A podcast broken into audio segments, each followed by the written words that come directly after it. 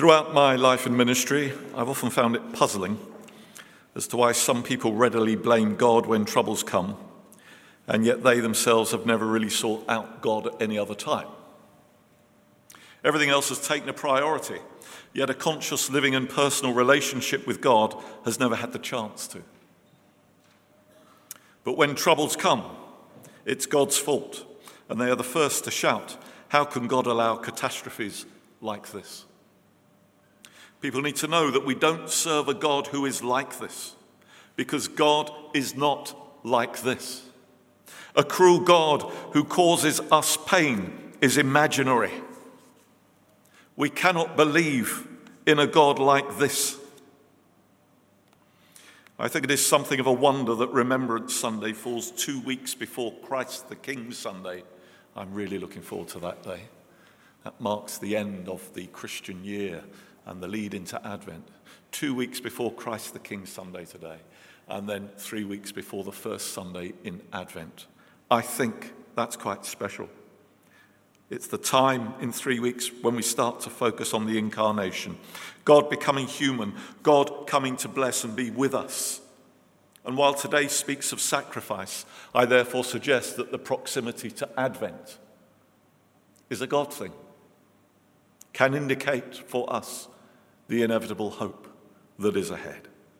You see, the real point of Psalm 10 that Carolyn read earlier is this God is present, God will never desert us, God will never forget us.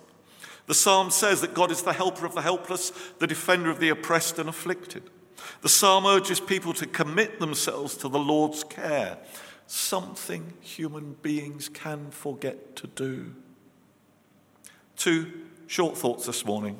Firstly, God remembers our condition. There's a quality of lament in Psalm 10. The writer feels as though he's a victim, he feels invisible. Verse 10 says that he feels forgotten by God. And in verse 13, he even questions whether or not God is just. But then in verse 17, divine insight comes and reminds him that God remembers.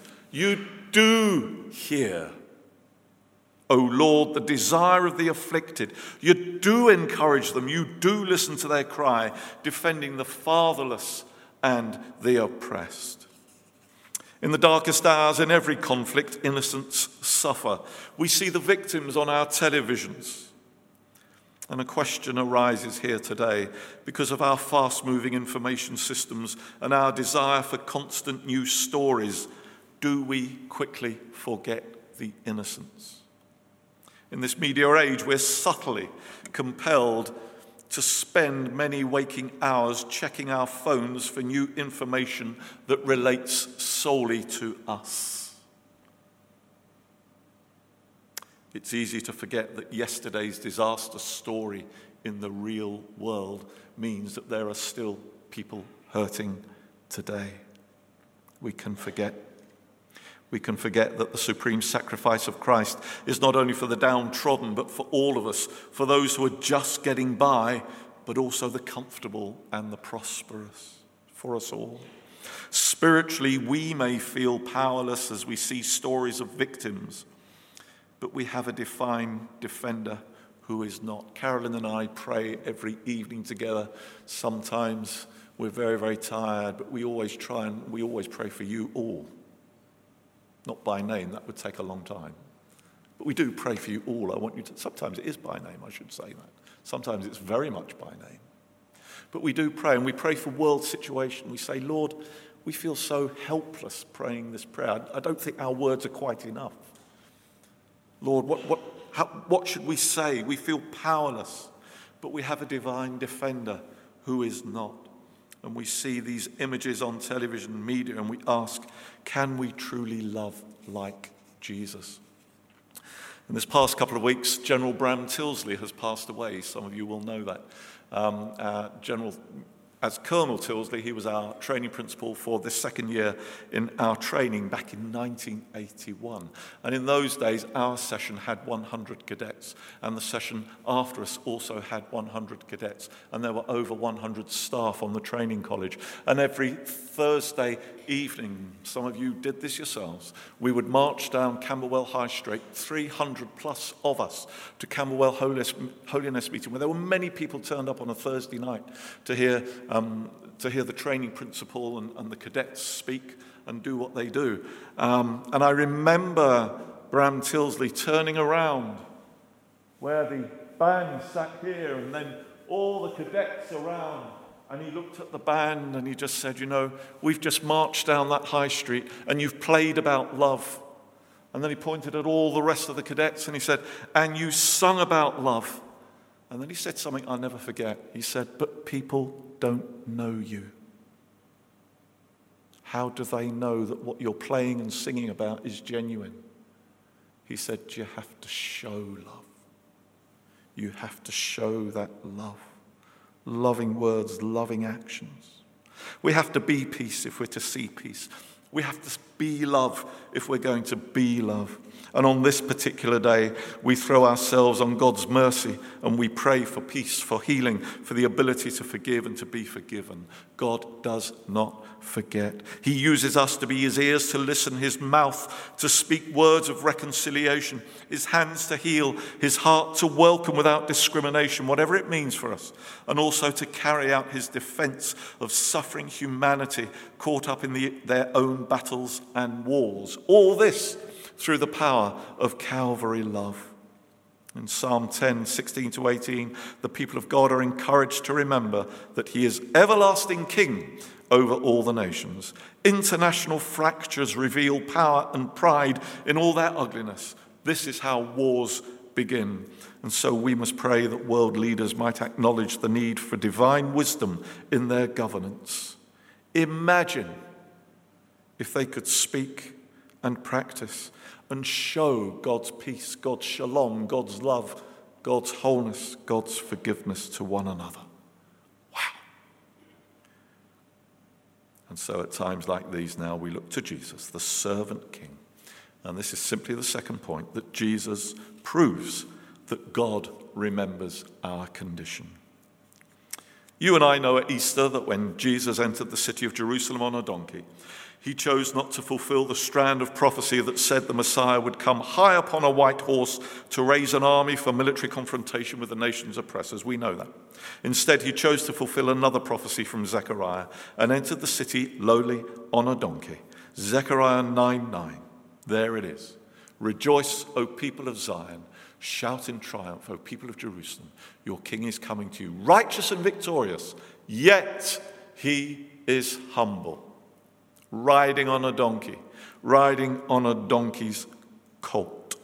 Translated, this is saying that the Messiah will break the weapons of war and bring disarmament and peace. And he will. And in two weeks' time, when I preach about Christ the King, we will be looking at the book of Revelation and to see what that says about that day. He will remember this promise. Amen. You see, 2 Corinthians 5:19 says this. You heard it earlier. God was in Christ, reconciling the world to himself, and he has entrusted to us the ministry of reconciliation. That's what we have to do. Show that. Show love. Show peace. Be those things. Through active remembrance and engagement, Christians must aid those who feel forgotten in their communities and always pray more for peace in troubled times. Lest we forget is an oft repeated phrase today. We remember as our Almighty King remembers sacrifice of every kind, of those who fought and died for the future of this country, and those who fight in any conflict today.